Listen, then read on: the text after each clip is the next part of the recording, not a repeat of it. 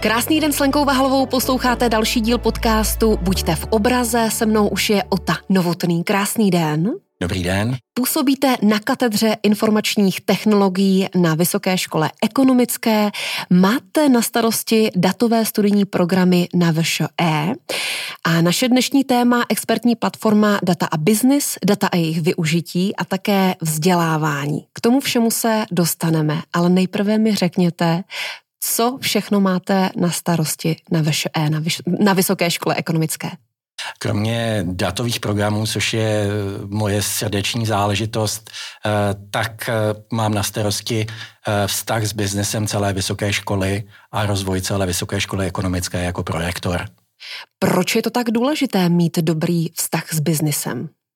Pro vysokou školu ekonomickou je to důležité jednoznačně, protože my potřebujeme vztah s biznesem nejenom kvůli finančním tokům a dobrému jménu, ale také kvůli tomu, abychom mohli ověřit, že to, co učíme, se dá použít v praxi a obráceně a myslím si, že jsme schopni do praxe přinést i zajímavé věci a postupy, které zase ten biznes mohou posunout dál. Takže pro školu, biznes školu, vysokou školu ekonomickou je to naprostá nezbytnost a mým cílem je tu spolupráci rozvinout ještě víc, než dneska funguje. Když jsem se připravovala náš, eh, na náš rozhovor, tak eh, jsem nabila dojmu, že data jsou vaší vášní. Je to tak? Ano, je to tak, ano, je to tak a já se datům věnuju už hodně dlouho let. Vždycky říkám, věnuji se jim od té doby, co ty softwary, na kterých se data zpracovávají, byly ve verzi 1.0, no a dneska už jsou ve verzi 15, takže už ta doba už je docela dlouhá. Když se řeknou data, datová analýza, co si pod tím můžeme představit? Pro spoustu lidí je to uh, něco strašidelného, něco, co, s čím vlastně by ani uh, nechtěli přijít do styku, ale dneska jsou uh, data všude kolem nás a možná, kdybychom to měli zjednodušit, jsou to kousky informací, které buď my produkujeme, nebo kolem nás ve světě běží, které někdo změřil a uložil.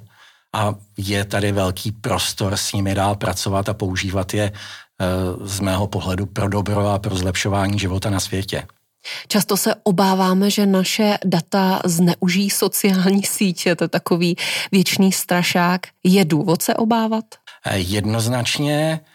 Na jednu stranu se obáváme, že naše data zneužijí sociální sítě a na druhou stranu mnoho z nás těm sociálním sítím ta data dodává a vůbec nebere ohled na to, že něco, co na tu sociální síť napíší, tak se za dva, za pět, za sedm let někde objeví a může to být použito proti nim. Takže to není jenom o tom, že někdo ta data zneužije, ale může to být jenom o to, že někdo teda naše data, která jsme vyprodukovali, sebere, zanalizuje a udělá z nich nějaký výsledek, ať už o nás nebo o tom, jak se chováme, či co bychom chtěli. Vy jako odborník si dokážete uhájit svá osobní data? Ano, dokáži a co se týká mé prezence na sociálních sítích, která je tady asi, asi jedním z míst, kde těch dat je nejvíc a kde nejvíc unikají, si hodně vážím, co kdy, kde napíšu a proč. A rozhodně to neberu jako věc, kterou nikdo nikdy potom neuvidí. Naopak to beru jako věc a vždycky se snažím vážit, že ten můj komentář, ať už je jakýkoliv, může vidět spousta lidí, o kterých ani netuším, že by se k němu mohli dostat. No a jak si máme hlídat svoje osobní data, tak aby nebyla zneužita? No, v prvé řadě si musíme uvědomit, že k tomu může dojít a tím pádem není možné sdělovat přes poloveřejné kanály sociálních sítí svoje osobní údaje, čísla konta, sdílet nějaké osobní informace. Tady jsme u té bezpečnosti, protože dneska je velmi jednoduché tyhle věci automatizovaně těžit. No a třeba si hnedka vyhledat lidi, kteří jsou zrovna na dovolené, protože publikují obrázky z dovolené a tak dále. To jsou velmi jednoduché úlohy. No a dokážete si představit, jak se s tím dá pracovat dále. Jaké jsou možnosti, jak zneužít data? Je jich velká řada, je jich velká řada, ale možná já bych to nebral zneužít, nebo já bych to bral možná jako využít, protože uh, všechny ty věci, které uh, se snažíme učit, které se, ve kterých se snažíme vzdělávat lidi, tak je to, jak data využívat a je hodně na nich a na jejich uh, etickém nastavení, jestli ty metody použijí pro dobro nebo pro zlo. To znamená, ty postupy jsou velmi podobné, ať chcete dosáhnout něčeho dobrého a pomoct lidem vylepšit svět, anebo naopak, ať je chcete zneužít a, a použít pro zlo. A tohle svým studentům vštěpujete? Ano, snažíme se, snažíme se a e, je to velmi důležité, protože ve chvíli, kdy se naučí datovou analýzu a stanou se experti, tak je důležité, aby právě měli ten etický rozměr a uvědomili si, že tu práci, kterou dělají zrovna ten daný typ úlohy, do jaké míry je etický nebo ne. Možná bych mohl, mohl dát, e, dát příklady uh, takových typů úloh. Vy jste v této chvíli jste třeba schopni odhalit, že někdo padá do závislosti na hraní, pokud jste sásková společnost a dokážete to odhalit dříve, než eh, dojde k nějakým patologickým jevům, že tedy prohraje všechny své peníze, prodá dům, rozvede se a tak dále. Ty křivky jsou velmi, uh, velmi dneska jasné. Už to po... nějaká sásková kancelář se razila? Eh, ano, pracují, dokonce vznikla, eh, vzniklo konsorcium sáskových kanceláří v České republice, které začíná prosazovat model etického sázení který právě tyhle závislosti odhaluje a snaží se ty klienty varovat eh, ve chvíli, kdy vidí, že to začíná jít tím nebezpečným směrem a mohlo by to skončit špatně. A teď si vlastně mm. je to, eh, vy poznáte, že ten člověk padá do závislosti a je to právě na té etice, jestli se ta společnost rozhodne, tak dobře a už vám nebudeme zobrazovat reklamy, zkusíme se s vámi spojit, zkusíme vám podat pomocnou ruku, abyste do toho nespadlo, anebo naopak a to neříkám, že jakákoliv společnost v Čechách dělá, ale klidně byl mohla říct, tak tenhle člověk padá do závislosti, tak bychom ho mohli ještě víc vytěžit a ještě mu pošleme víc reklam a ještě víc na něm vyděláme. Takže vidíte, jsou to stejné postupy a hodně závisí na tom, jak se člověk jako vnitřně nastaví, jestli bude používat pro dobro nebo pro zlo. To vypadá, že s těmi daty se začíná pracovat jinak.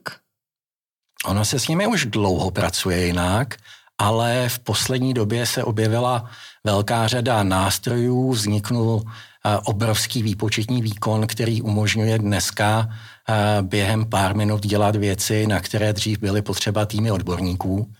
Eh, možná dám příklad, dřív, když jste chtěla dělat jako velkou datovou analýzu, tak jste na to potřebovala datové centrum, které třeba má tady, tady ČSOB a to už je pěkných pár milionů korun a dneska takovouhle infrastrukturu si koupíte za 15 minut s kreditní kartou eh, v nějakém cloudovém systému a bude vás stát řádově desítky nebo stovky dolarů. A zase, když ji využijete, tak ji můžete vrátit. Takže třeba zrovna tady ta bariéra vstupu do toho odvětví analýzy dat úplně zmizela. Když pracujete s daty, tak jak jednoduché je překročit tu etickou hranici, o které se bavíme? Je to velmi jednoduché. Je to velmi jednoduché, protože člověk eh, je veden, je to něco jako detektivní práce, něco hledáte, chcete něco zjistit a z pohledu toho datového odborníka je to hodně, jak bych to řekl, věcná práce, to znamená, máte úkol na něco přijít a teď to v těch datech hledáte, zkoušíte různé metody, jak se k tomu dostat a pak se k tomu nakonec dostanete, najdete tu metodu, která to eh, vypočítá s tou největší pravděpodobností, ale právě je potřeba hlídat to, aby ten výpočet potom někdo nezneužil a nepoužil dál. Proto se snažíme právě i, i naše studenty vzdělávat, vzdělávat v tom, že to není jenom ta datová analýza, ale je to i, my tomu, tomu říkáme, spojení dat a biznesu, aby věděli, proč ty úlohy dělají, k čemu budou sloužit a podobně a vlastně se mohli i z tohoto pohledu rozhodnout, jestli budou pracovat v určité firmě, která se prostě nechová eticky nebo ano. Ale jinak jako jak do toho z pohledu datové analýzy vklouznout je to velmi jednoduché, protože jak se to naučíte, tak eh, se v těch datech před vámi otevírají úplně nové obzory a úplně nové znalosti, které o, o životě kolem nás, které člověk doposud neměl. Máte nějaký příklad z praxe, kdy došlo k překročení etických hranic? Přemýšlím, jak ho asi anonymizovat, aby, aby uh, nebyl... Může to být klidně příklad ze světa, který se ani hmm. netýká vysoké školy ekonomické. Určitě příklad, eh, který byl dlouhodobě diskutován, příklad překročení etických hranic bylo ovlivnění, ovlivňování amerických voleb, mm. kde vlastně na pozadí došlo k tomu, že jedna společnost profilovala potenciálně nerozhodnuté voliče a přes sociální sítě jim posílala takový obsah, který je utvrdil v tom stanovisku, aby šli k volbám a volili tu danou stranu. To znamená, třeba i tohle to je jako, jako velmi neetická věc, kdy vy jste schopni právě poznat, kdo je na hraně, kdo není rozhodnutý a tak dál a v tom rozhodnutí mu trošku pomoct, protože mu odfiltrujete jeden obsah z toho objektivního světa a naopak mu jiný obsah z toho objektivního světa jako, jako mm, e, přidáte a v té chvíli už mu stavíte jeho subjektivní realitu. A to je podle mě jako, jako extrémně neetická věc, na kterou je potřeba si dávat pozor.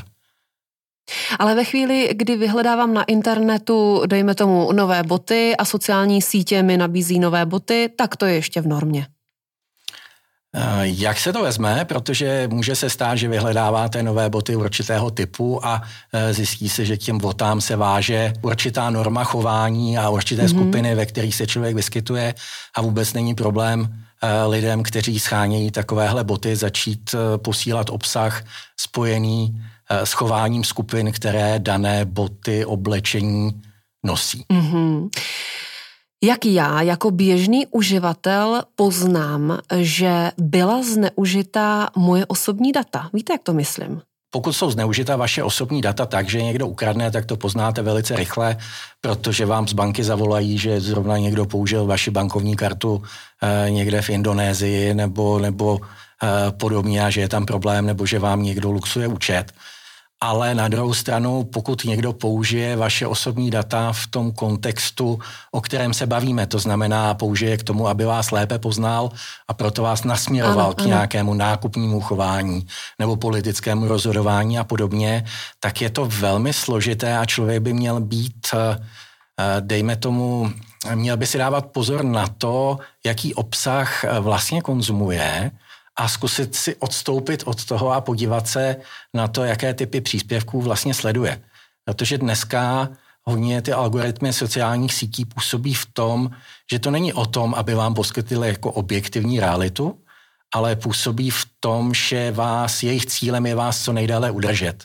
To znamená, jestliže sledujete nějaké vlákno, nějaké téma, tak je potřeba vám dodat extrémnější příspěvek k danému tématu, abyste ho znovu přečetla a pokud ho přečtete, tak vlastně dostanete ještě extrémnější příspěvek, takže vlastně není problémem se dostat, dejme tomu třeba pro mladé slečny, eh, od toho, že bych chtěla bych zubnout půl kila za deset příspěvků k tomu, co je anorexie a jak se k ní dostat a tak dál a tak dál, což někde může spustit nějaké reakce. Takže důležité je vlastně být schopen odstoupit a vlastně na ten obsah se podívat jako jinýma očima a říct, ale to je nějaký divný, teď už začínám sledovat jenom, jenom jako jeden směr a, to není dobře.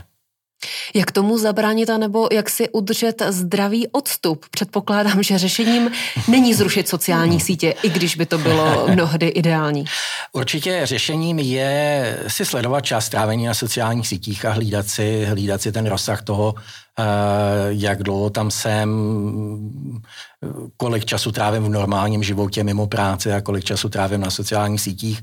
A určitě bych doporučil čas od času se opravdu vypnout Protože když se potom vrátíte za ten den, dva, týden, tak najednou člověk zjišťuje, že ta realita té sociální sítě byla let kdy úplně jiná, než eh, je ta skutečná, kterou mu ten normální svět jako ukáže. Je to, je, to, pardon, je to, je to, já to chápu, jako není to jednoduché. Není hmm. to jednoduché, je to, jen je potřeba si uvědomit, že ty sociální sítě, o kterých se tady bavíme, vlastně kolem nás vytvářejí úplně virtuální realitu, která uh, s tím životem nemá vůbec nic společného. A teď už se dostávám ne. trošku na tenký let, ale je pravda, že elektronika, potažmo telefon, který teď mám tady vedle, vedle sebe, tak eh, že je schopný nás poslouchat a odposlouchávat a nabízet potom ten správný content? Tady to, to je taková věc, o které se, o které se hodně, hodně mluví, že by ten telefon nás odposlouchával a, a analyzoval řeč a podobně.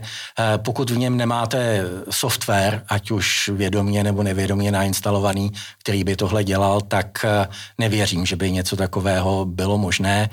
Spíš si myslím, že si neuvědomujeme, že to, co vyhledáváme, to, co čteme, to, jak se pohybujeme po sociálních sítích, jim dává takové množství informací, že vůbec nemusí poslouchat, co si povídáme.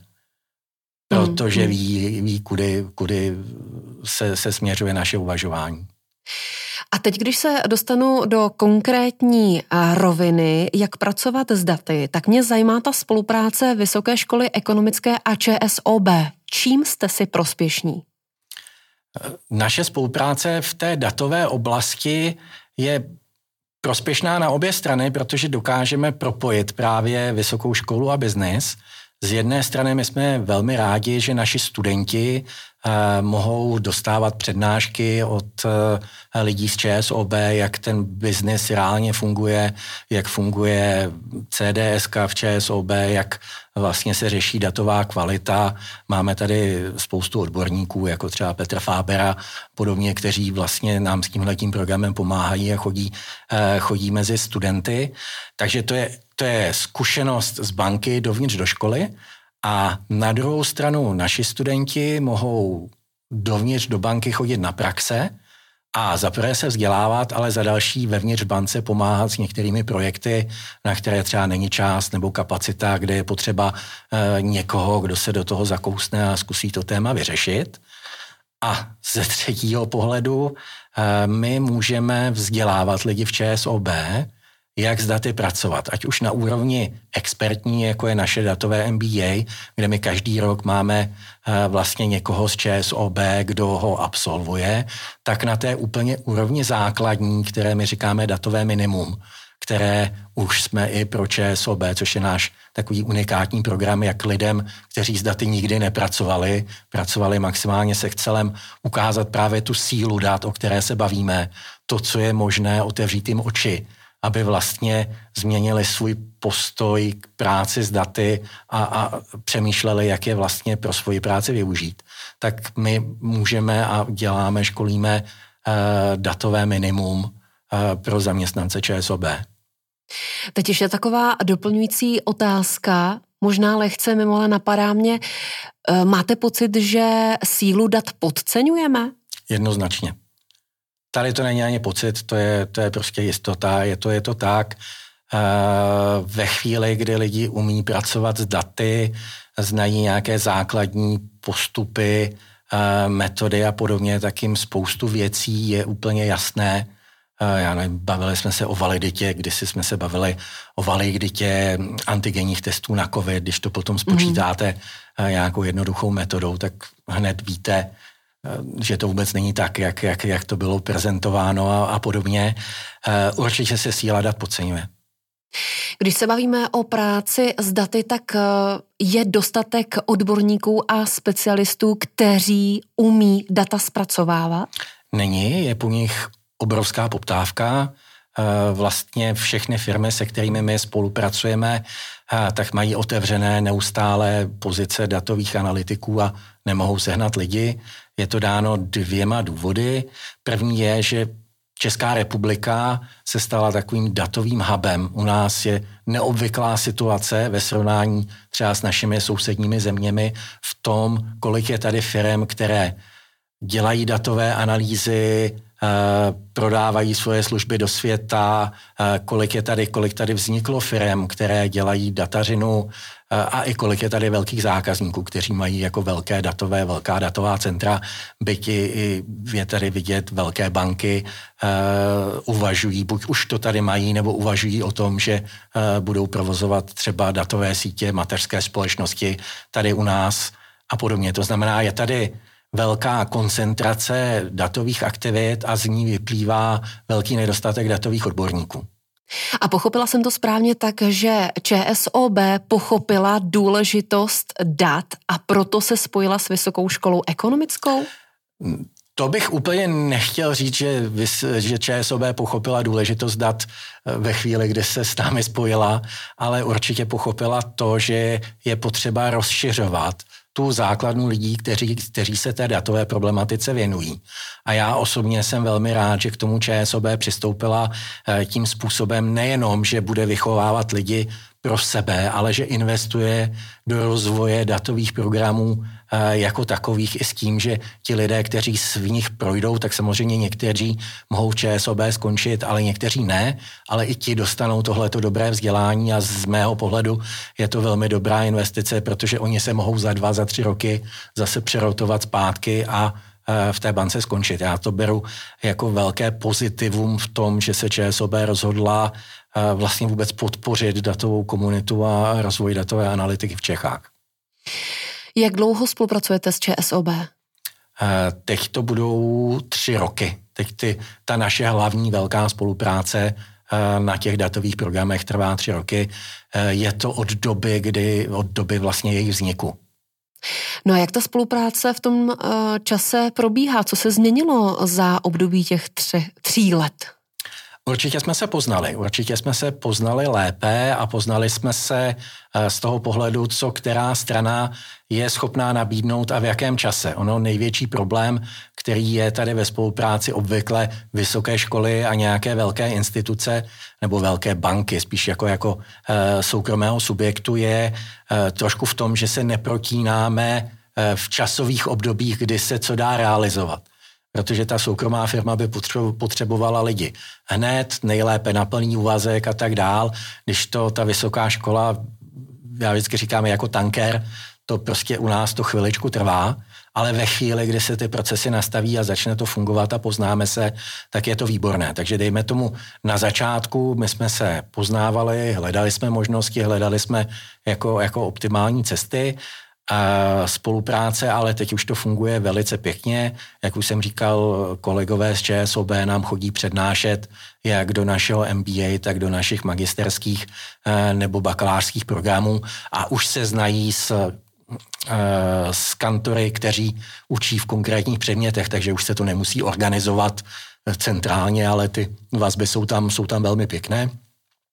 A souběžně teď eh, probíhá druhé kolo výběru Eh, stážistů na praxe, kde v prvním kole jsme se taky naučili, eh, jak vlastně třeba by ta banka měla definovat tu stážovou pozici tak, aby byla atraktivní pro ty studenty a už se to zase zlepšuje. Takže je to, je to takové iterativní zlepšování a poznávání se. A co studenty baví na analýze dat? No, to je, byste se měla zeptat jich, ale, ale obecně Eh, určitě je to právě eh, ta možnost poznávat věci, které na první pohled nejsou patrné a když zapojíte analýzu dát, tak uh, najednou vyvstanou, najednou vyvstanou v plné kráse. Možná, kdybych to takhle nazval, ale je potřeba se zeptat, zeptat určitě, určitě jich. Dělají velmi zajímavé projekty, Eh, máme právě součástí toho našeho programu, kromě praxí, je i předmět, který se jmenuje inovativně tedy datový projekt, mm. ale jeho cílem je, že ne, že my učíme studenty a dáváme jim zadání, ale oni sami si musí najít biznesové zadání nebo startupové zadání a to za dva měsíce dostat od úplné ideje přes datovou analýzu do fungujícího prototypu. Takže třeba uh, studenti Eh, loni vyhráli studenti, kteří za dva a půl měsíce udělali eh, analytický nástroj pro investory do nemovitostí v Praze, pro menší investory. A ten nástroj každý den stahoval všechny inzeráty, co se, co se kde objevily a na základě analytických modelů hledal eh, podhodnocené, podhodnocené nemovitosti, tedy ty, které jejich majitelé nabízeli zbytečně se slevou a na ty okamžitě upozorňoval ty, kteří, kteří potom nemuseli procházet inzertní servery, ale jenom se dívali na ty 4-5 inzerátů denně, co se takhle objevily. Taková aplikace by se hodila do mobilu. jednoznačně, jednoznačně. A byla to krásná věc, která vznikla prostě na, na základě reálného zadání. To je to, co právě já po studentech chci, aby si nevymýšleli zadání nebo jakoby nedělali jenom tu datovou analytiku, ale vždycky přemýšleli, k čemu pomůže, jak pomůže biznesu, jak pomůže životu a teprve pak se do těch dat pustili, protože pak teprve to má cenu. A je pravda, že správná manažerská rozhodnutí by měla být podložena dobrými daty? Jednoznačně, jednoznačně. A zvlášť, když data jsou k dispozici. Chápu, že v době, kdy data k dispozici nebyly, tak, tak se musela používat jenom intuice, ale eh, v současné době si nedokážu představit eh, rozhodování zcela bez dat. Na druhou stranu, a to my také říkáme, eh, bez intuice to nikdy nejde.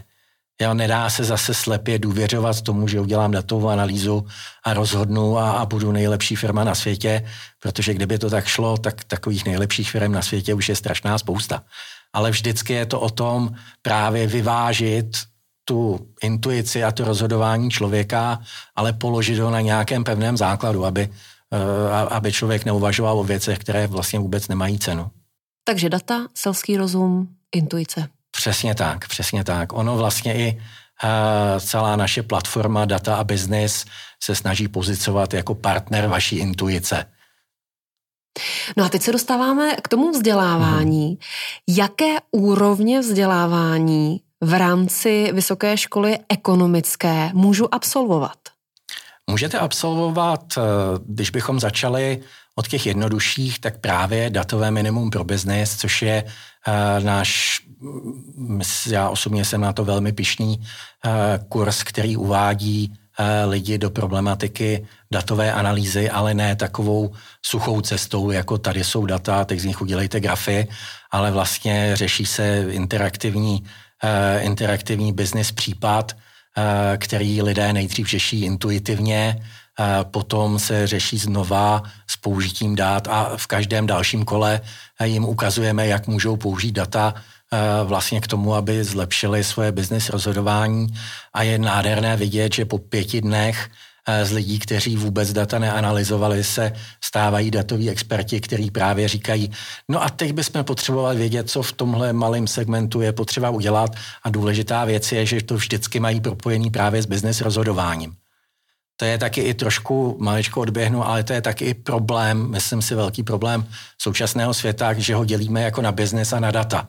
Ale ty dvě věci prostě musí souviset dohromady. Není to o tom, že biznis vymyslí zadání a předá ho datařům a ty ho udělají a zase předají zpátky, ale tyhle věci musí jít v jednom uh, souladu a teprve potom ta přidaná hodnota je vysoká. Takže dobrý manažer by si měl umět zpracovávat data? Ehm, minimálně by měl vědět, jak to zpracování vypadá, sám by si ho měl někdy zkusit, aby ho byl schopen dobře zadat lidem, kteří ho pro něj potom dospracují a vysvětlit jim, proč chce které věci, eh, věci vlastně znát. A tohle to, pokud ty dvě skupiny mluví stejným jazykem, tak je, tak je to strašně jednoduchý. Tak je to, tak je to jednoduchý a vlastně nedochází k nějakým spožděním a podobně. To znamená právě to, když lidé z dat rozumějí tomu biznesu, pro který tu datovou analýzu dělají, tak je to super. A je ještě lepší, když lidé z biznesu si někdy aspoň nějakou datovou analýzu vyzkoušeli a vědí, jaké jsou její možnosti a tím pádem jsou schopni to, to zadání a tu úlohu prostě předat mnohem lépe, než když si jen loví, uh, loví svoji intuicí, co by se tak asi mohli dozvědět.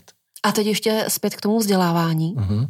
Takže to bylo datové minimum a Eh, druhá úroveň je studium bakalářského programu Data Analytics, který je zaměřen na eh, junior datové analytiky, eh, což jsou lidé, kteří znají, mají velké portfolio technologií a metod a podobně, ale vzhledem k tomu, že jsou juniorní, tak ten přesah do biznesu je tam, je tam o něco menší ale jsou výborní lidé, kteří můžou nastupovat do juniorských datových týmů a, a velmi rychle tam postupovat.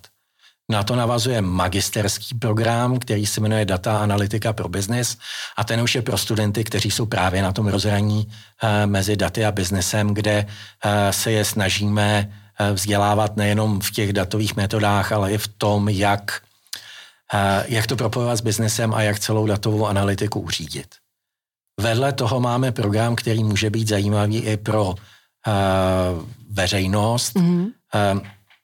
Ten se jmenuje Data Science a Business Intelligence Akademie, což je semestrální program, který je inovativní v tom, a to se mi hodně líbí, že v něm neučíme my, ale učí v něm firmy. To znamená, spolu s firmami, které se věnují datové analytice, eh, jsme sestavili kurikulum toho, co, co, co by mohlo být zajímavé pro lidi z biznesu. Takže to a postaveno na praxi. Je to postaveno na praxi a učí to lidé z praxe. A vlastně uh, kombinují se v tom programu jak studenti, tak lidi z biznesu. Je to, je to, je to hodně obohacující takový semestrální program. A MBA? A MBA jednoznačně třešínka na třešínka dortu. na dortu. Tušila jsem. a to slouží už pro lidi, kteří jsou seniornější, to znamená, kteří pokročili už eh, v nějakých svých pozicích a je právě pro obě skupiny, to znamená je pro manažery, eh, kteří už se dosáhli úrovně středního managementu a teď přemýšlejí, kam se posunout a přemýšlejí, jak pro ten svůj business vlastně data využít a jak s nimi pracovat a jak se naučit pracovat s jejich hodnotou a jak se dorozumět s datovými týmy. A nebo naopak je pro lidi, kteří jsou datoví experti a právě chtějí se posunout směrem k tomu biznesu, chtějí překročit tu hranici toho, že jsou experti na tu datovou oblast, ale vlastně chtějí se posunout dál do vedení a do řízení firm. Třetí skupina jsou lidé, kteří mají svoje vlastní datové projekty, svoje vlastní datové biznesy a musí to kombinovat dohromady pěkné na tom je to, že už jenom tím výběrem účastníků, že vždycky jsou tam lidi z jedné skupiny a z druhé skupiny, tak už jenom to, že se spolu musí bavit a spolu musí najít společnou řeč, je navzájem učí chápat vlastně tu druhou stranu a to, že když ten člověk z biznesu něco řekne a myslí si, že je to super a ten člověk si je dat mu řekne, že to ale jako vůbec nechápe. A obráceně je, je výborná věc, která všechny, eh, všechny obrovsky posouvá. A za možná poslední věc k tomu vzdělávání, snažíme se všechny ty naše programy dělat praktické, eh, jsou i eh, vlastně akreditovány jako profesní, to znamená, že tam ten soulad s praxí je eh, potřeba a vlastně ve všech předmětech buď vyučují lidé z praxe a lidé od nás, anebo některé předměty nám dodávají lidé z praxe kompletně. Předpokládám, že datový expert s MBA titulem bude velmi žádaný. Jednoznačně. Tady o tom, tady o tom není pochyb. A je to vidět i na těch našich absolventech, kdy jich velká část po tom vystudování toho MBA právě mění svoje pracovní pozice a postupuje eh, na pozice na tom rozhraní práce s daty, eh, stávají se z nich šéfové říká se mu Chief Data Officer mm-hmm. a podobně, nebo, nebo šéfové datové analytiky a podobně. A právě tam jsou schopni kombinovat ty manažerské a ty datové znalosti dohromady. Jak je tenhle program časově náročný? Um, stavěli jsme ho tak, aby byl hodně náročný, to znamená, uh, je uh, ta celá problematika vsunutá výukově do jednoho roku, plus dalšího půl roku se pracuje na MBA práci. Mm-hmm. A e, jedná se o víkendové moduly, kterých je celá řada, to znamená, jako pustit se do toho, e, znamená obětovat hodně času. E, právě toho, který člověk moc k dispozici nemá, to znamená, to jsou víkendy, některé, e, některé celé týdny, prostě ten, ten rok toho studia, té dovolené moc nezbyde a já si já velice vážím vlastně všech lidí, co se do toho pustili a vždycky na přijímacích pohovorech si říkáme, eh, že nejenom, aby si to domluvili v práci, ale hlavně, aby si to domluvili i doma u svých blízkých, že tedy rok nebudou doma a všichni kývou, že, jako, že už se to domluvili a tak dále. Před tou promocí se bavíme, že to bylo opravdu těžké, ale e, nelitují toho, a myslím si, že to je jednoznačně jako dobrá investice. Při full-time práci se to dá zvládnout? Dá se to zvládnout při full-time práci. Ale spíme u vás na škole. Není to jednoduché, ale na druhou stranu je to celé stavěné na tom, že to není jenom o té výuce, že by to byl blog, kde se celý víkend člověk potká s jedním, s jedním kolegou nebo s jedním přednášejícím, jak bývají některé jiné MBA, ale my se tam snažíme dostat opravdu desítky lidí, kteří se věnují té datové problematice, to znamená, ti studenti buď při té výuce nebo při akcích alumny klubu eh, za ten rok potkají třeba 60-70 lidí, kteří jsou experti v datové analytice a to je úplně super věc. Já bych, do toho, já bych do toho hnedka šel. Já, když vás tak poslouchám, jak mluvíte s vášní pro data, tak skoro taky. Ale vy jste zmínil alumny klub. Já tady mám další poznámku, že se právě na tenhle klub chci zeptat.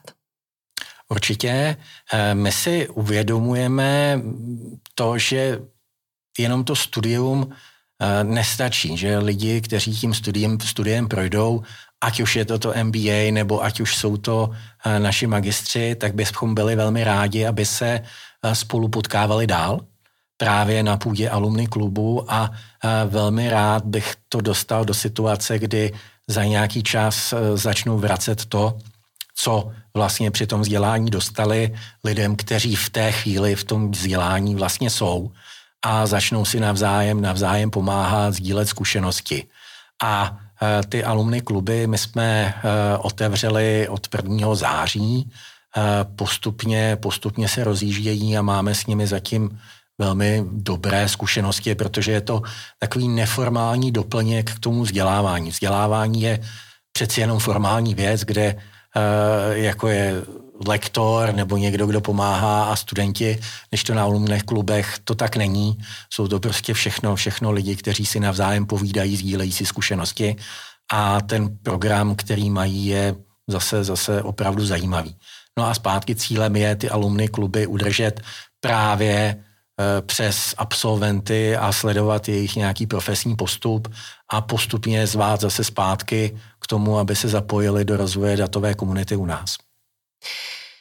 Chápu to správně tak, že vy jste pro celoživotní vzdělávání v téhle oblasti, ale určitě nejen v téhle oblasti, to znamená data, analýza data a tak dále. To znamená, že pokud vystudují bakalářský nebo magisterský program, tak to evidentně nestačí.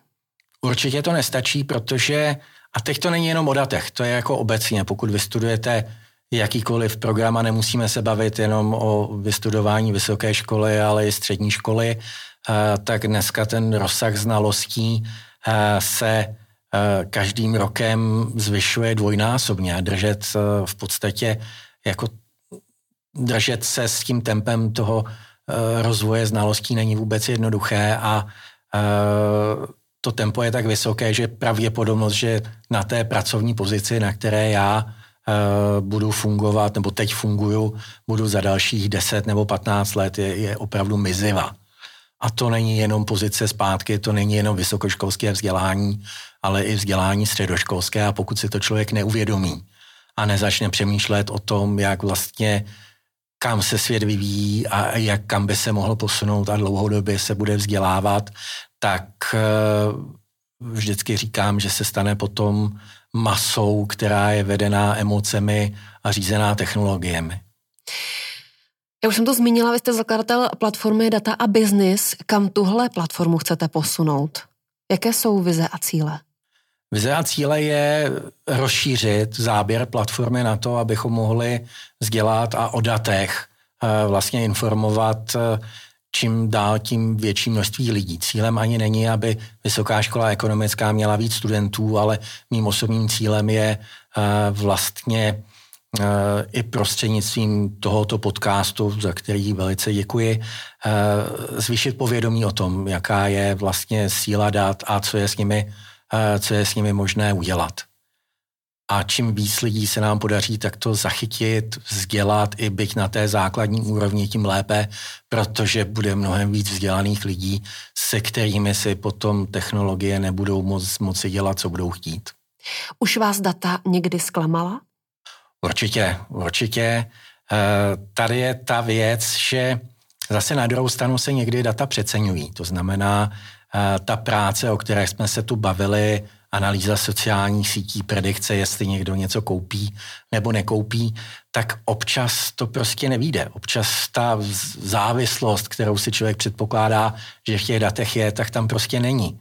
A občas se ukáže, že se lidi rozhodují náhodně a není to nějaká není to nějaká eh, jasně definovaná věc a pokud jsou data přeceňována, tak jsou lidi zklamáni. Já vždycky říkám, už to není o tom analyzovat přesně transakce, kdo co koupil, ale ve chvíli, kdy se dostáváte do odhadu budoucnosti, tak se občas jako trefit nemusíte a je hodně důležité tohle vědět na začátku a i když to slibuju klientům nebo někomu, eh, s kým pracuje, tak je vždycky musím varovat, že, že to taky vidět nemusí, protože prostě v těch datech ty věci se nemusí nalézt. Vy jako milovník dat mi řeknete, když se zeptám procentuálně, intuice versus data, je to 50 na 50? Je to 50 na 50. Určitě, určitě bych uh, intuici nepodceňoval, proto reálné rozhodování, ten gut feeling nebo ta, ta intuice je extrémně důležitá a odlišuje od sebe úspěšné a neúspěšné lidi. Na druhou stranu data pomáhají zúžit tu, tu oblast pro to rozhodování o ty extrémní varianty, které, uh, o které se, člověk, které se člověk nemusí starat. Chtěl byste něco dodat na závěr? Chtěl bych dodat na závěr jednu věc, protože jsme uh, v bance a v ČSOB, tak já jsem si hledal nějakou... Mm, hledal jste data?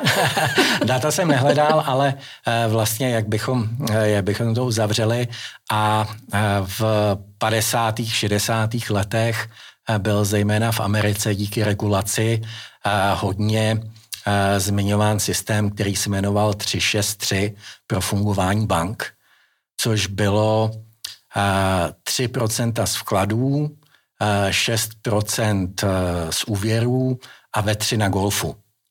A to už dneska jako, jako vůbec neplatí. A i banka jako taková eh, musí fungovat eh, právě na základě dát a být mnohem akčnější a ve tři hodiny na odpoledne na golfu dneska už nepůjde.